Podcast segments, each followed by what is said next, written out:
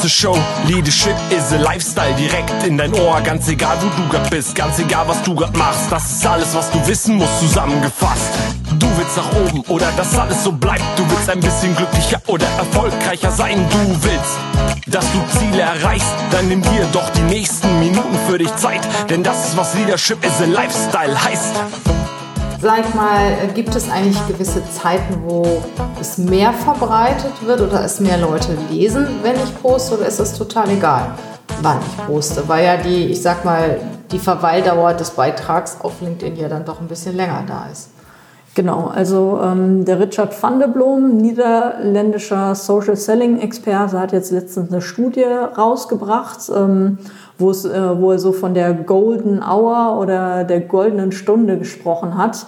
Und ähm, eins ist klar, äh, es ist ein Business-Netzwerk. Wir gehen tagsüber online. Ähm, LinkedIn wird quasi wie so ein Kommunikationstool, wie, wie eine E-Mail genutzt. Mhm. Also komme ich morgens ins Büro und nach meinen E-Mails-Checks äh, gehe ich halt auf LinkedIn und gucke mal nach, ähm, was, was, da so passiert. Ne? Genau, was so Neues gibt, ob es Reaktionen auch auf meinen eigenen Beitrag gab, ob ich vielleicht Nachrichten ähm, erhalten habe äh, über, über den Abend oder über den Tag verteilt und ähm, fangen dann entsprechend an. Deswegen lohnt sich halt schon sehr in, der in den frühen Morgenstunden, so zwischen acht und zehn, mhm. ähm, einen eigenen Beitrag abzusetzen, weil ich halt dann weiß, so die Leute kommen an, die gucken.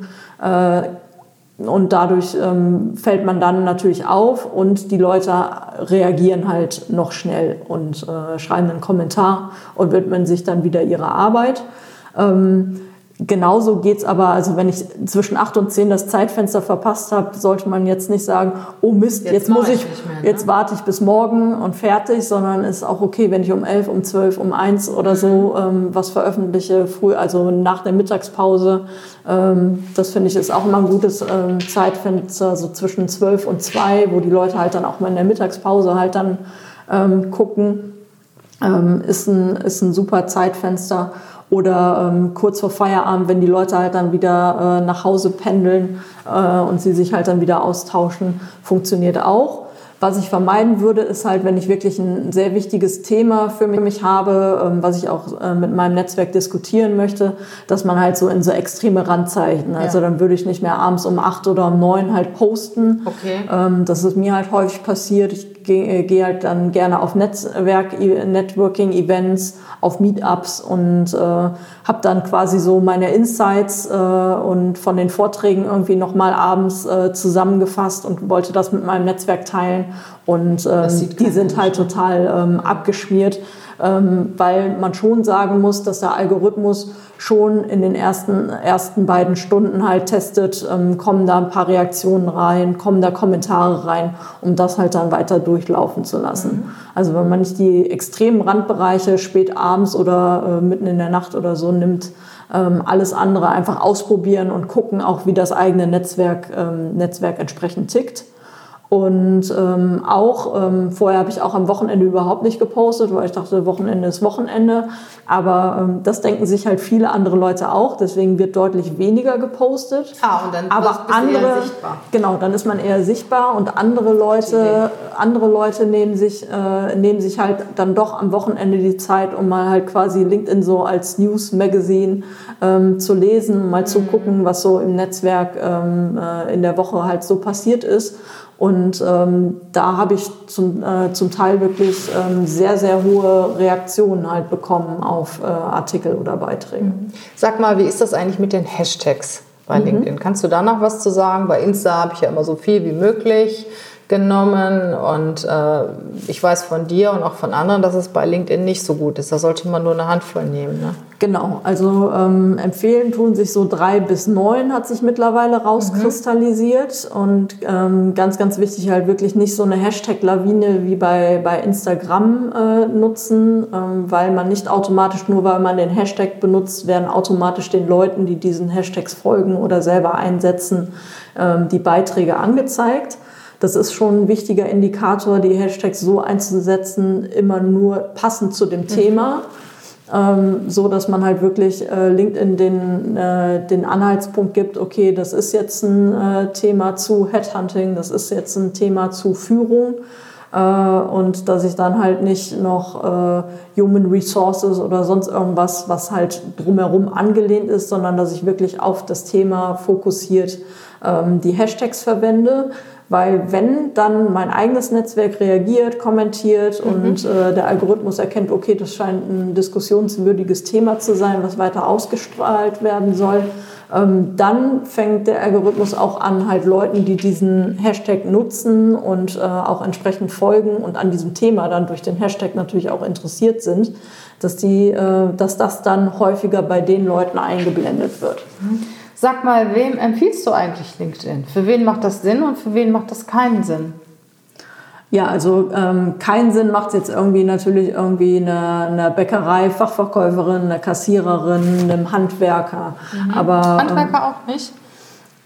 Nee, würde ich also mir ist bis jetzt noch kein Handwerker äh, das heißt, aufgefallen. Der, der, Handwerker, der sich dann etabliert, der hat die größten Chancen und die wenigste Konkurrenz. Ja, das, das könnte man natürlich äh, Also sagen wir mal zum Beispiel so ein Schreiner oder so, fände ich ganz cool. Oder äh, ja.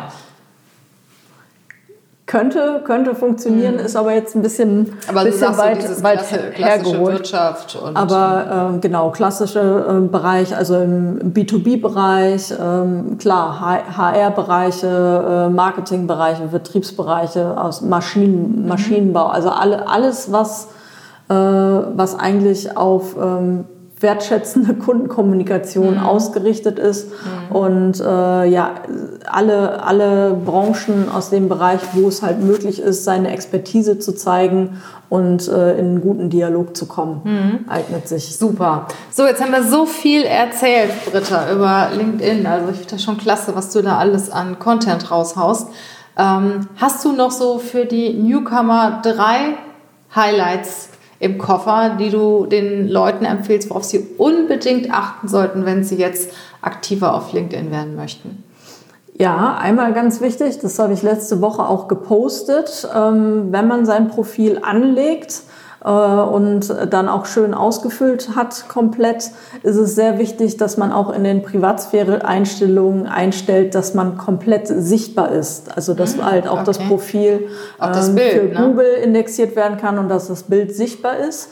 Ähm, denn es passiert vielen äh, noch häufig, ähm, die eigentlich schon seit Monaten oder schon seit über einem Jahr auf LinkedIn aktiv sind, dass sie nicht äh, sichtbar sind mit ihrem Profilbild. Mhm. Und äh, dann läuft man wie so ein äh, graues Icon, wie so eine graue Maus ähm, durch LinkedIn, kommentiert wirklich und die Leute haben einen ganz schlechten ersten Eindruck, ähm, weil sie halt kein Bild äh, mit dir assoziieren können. Und äh, ganz, ganz schlimm ist, wenn Leute auch noch angeben, dass bitte nicht der Nachname angezeigt wird und oh, dann okay. würde da Britta B. Punkt stehen und äh, wie tausend andere. Ich vergleiche das dann immer gerne. Das ist dann wie, wie so ein Bildzeitungsopfer, was nicht mit Namen genannt werden möchte und das ist im Business-Kontext halt ähm, dann sehr, sehr schwer. Britta B. auf LinkedIn. Ja, ja. genau. Und ähm, dann fällt es halt auch schwer, einen zu suchen, weil man wird halt dann auch, wenn mhm. jemand Britta Behrens sucht und ich habe eingestellt, man darf nur meinen, Nachna meinen Nachnamen nicht sehen, ähm, bin ich nicht auffindbar. Äh, zweiter, also Sichtbar Sichtbarkeit herstellen und das Profil top pflegen, damit geht's los. Ähm, dann die ersten Schritte, äh, wie baue ich mein Netzwerk auf?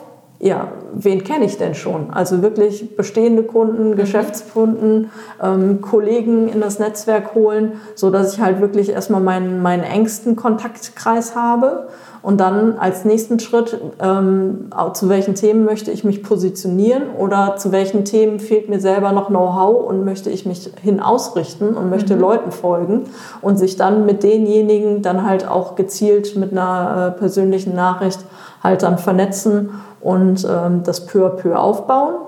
Und als dritter Tipp, einfach mal ein bis zweimal die Woche einen eigenen Beitrag ähm, zu seiner eigenen Fachkompetenz veröffentlichen ähm, und einfach mal laufen lassen und gucken, was passiert. Ähm, ja, es ist hart am Anfang, weil man wirklich denkt, man, man postet für sich alleine ja, und ja. nur für den, für den engsten Kreis und denkt sich auch, da hätte ich doch mal eine E-Mail e schreiben können.